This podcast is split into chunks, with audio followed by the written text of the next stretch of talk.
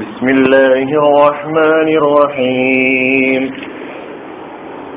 സൂറത്തുൽ അലക്ക് ആയത് നമ്പർ പത്തൊൻപത് വിവരണം രണ്ട് كلا لا تطعه واسجد واقترب വേണ്ട അതായത് അങ്ങനെയല്ല അവന് നീ വഴങ്ങരുത് അല്ലെങ്കിൽ അവനെ നീ അനുസരിക്കരുത്.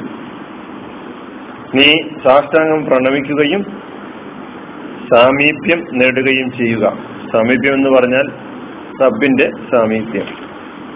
ഇതാണ് കഴിഞ്ഞ ക്ലാസ്സിൽ നമ്മൾ ഈ ആയത്തിന്റെ അർത്ഥം എന്ന നിലയ്ക്ക് പഠിപ്പിച്ച് പഠിച്ചിട്ടുള്ളത്.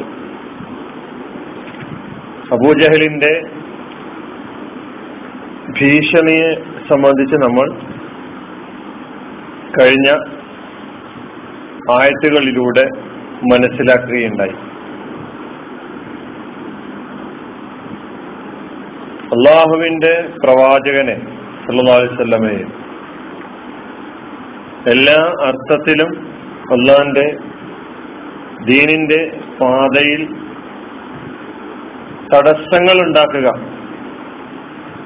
എന്ന പണിയാണ് അബൂജഹൽ ചെയ്തുകൊണ്ടിരുന്നത്. റസൂല്ലാഹി സല്ലാ അലൈവല്ലാമ തങ്ങൾക്ക് അള്ളാഹു നൽകുന്ന നിർദ്ദേശം. ഇത്തരം ആളുകളുടെ ഭീഷണികളെ വകവെക്കാതെ ഇത്തരം ആളുകളുടെ പേടിപ്പിക്കലുകളെ വകവെക്കാതെ ദൈവാനുസരണത്തിന്റെ വഴിയിൽ സധൈര്യം മുന്നോട്ട് പോവുക. ഇതാണ് ഈ ആയത്ത് നേർക്കുനേരെ നൽകുന്ന നിർദ്ദേശം. ലാ നീ അവനെ അനുസരിക്കരുത്. അവ നിന്റെ അനുസരണം അല്ലാക്കായിരിക്കണം ഇതിപ്പോ നമ്മളോട് ഓരോരുത്തരോടും ആവശ്യപ്പെടുന്നതാണ്. അള്ളാഹുവിന് ധിക്കരിച്ചുകൊണ്ട് ഒരു സൃഷ്ടിക്കും അനുസരണം വിശ്വാസിയെ സംബന്ധിച്ചിടത്തോളം ചിന്തിക്കാനോ ആലോചിക്കാനോ സാധിക്കുകയില്ല. അപ്പൊ അള്ളാഹുവിന്റെ വിധി വിലക്കുകൾക്കനുസരിച്ച് മുന്നോട്ട് പോകണം എന്ന ആഹ്വാനം വസ്ജുദ് വക്കത്തരിപ്പ് പിന്നെ ഇതിൽ സുജൂതും അള്ളാഹുവിനേക്കുള്ള സാമീപ്യവും നേടിയെടുക്കുക എന്നാണ് പറയുന്നത്. സുജൂദ് എന്ന ഈ ആരാധന കർമ്മം നമസ്കാരം എന്ന മഹത്തായ ആരാധന കർമ്മത്തിൽ വളരെ പ്രധാനപ്പെട്ട ഒരു ഉപചാരമാണ്. എന്നല്ല ആരാധനകൾ നിർവ ആരാധനകളുടെ ഉപചാരങ്ങളിലെ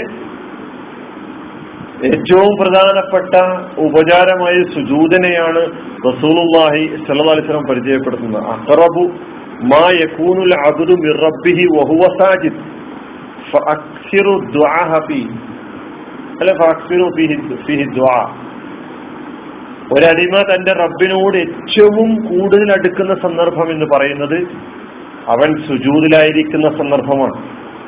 അതുകൊണ്ട് സുജൂതിൽ നിങ്ങൾ പ്രാർത്ഥന വർദ്ധിപ്പിക്കുക എന്ന് റസൂലുല്ലാഹി സല്ലാ സ്വലമ തങ്ങൾ പഠിപ്പിക്കുന്നുണ്ട് വസ്ജുദ് സുജൂതിലൂടെ നിങ്ങൾ റബ്ബിന്റെ സാമീപ്യം നേടിക്കൊള്ളുക.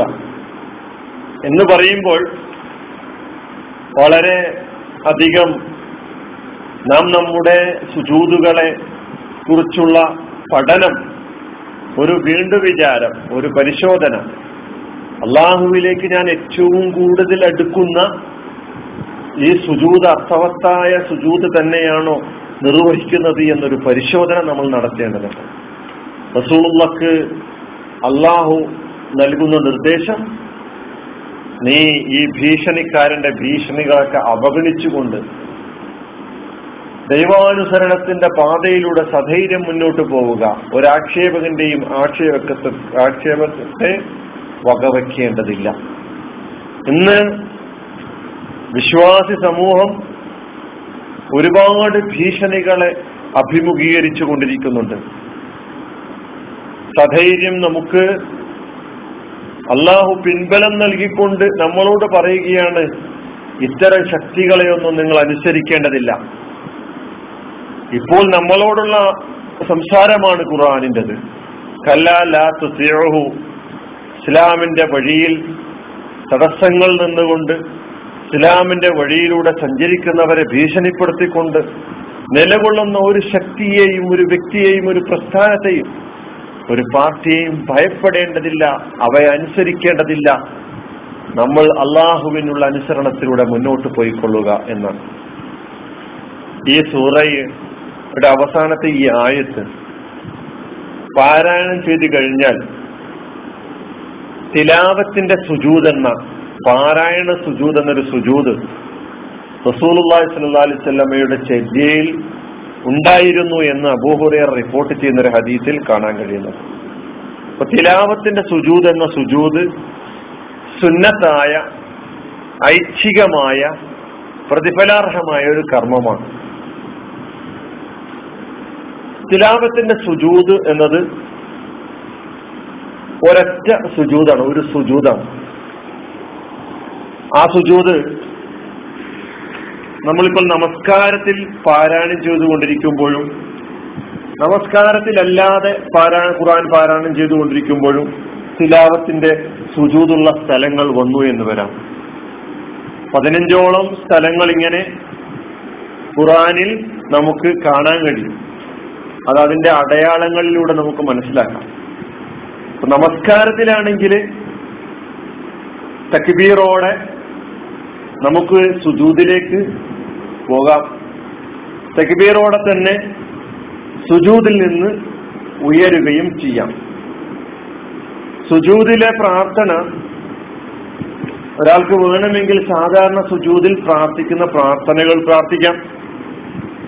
അല്ലെങ്കിൽ സജദ വജിഹിയലില്ലതി ഖലഖഹു വസവ്വറഹു വശഖ സമഅഹു വബസറഹു ബിഹൗലിഹി വഖുവ്വതിഹി